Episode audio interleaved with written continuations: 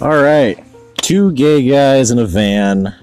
Uh, I'm Aaron, and I'm Laz. and uh, we kind of just like start talking about things, and then Laz interrupts me to interject with a stupid point that I do not agree with at all ever, but I also somehow always agree with. So I'm Uh, always right at the end of the day. I guess I'm always wrong. More like it's it's less that you're right and more that I'm usually just wrong. No, it's But more when I that I'm say right. something, you just prove that I'm wrong. And I'm so I right. have no other opinions on it other than yours to go with. Which is the correct and one. then I submit under the heel just, of just, your just, just, just shut up and listen to me talk. wow, good good plug for the. Yeah, it had to come in some point. It, it did have to come in at some point. Anyways, Yeah. Uh, take a listen to our podcast. yeah, Shut up and listen. audio quality ten out of ten.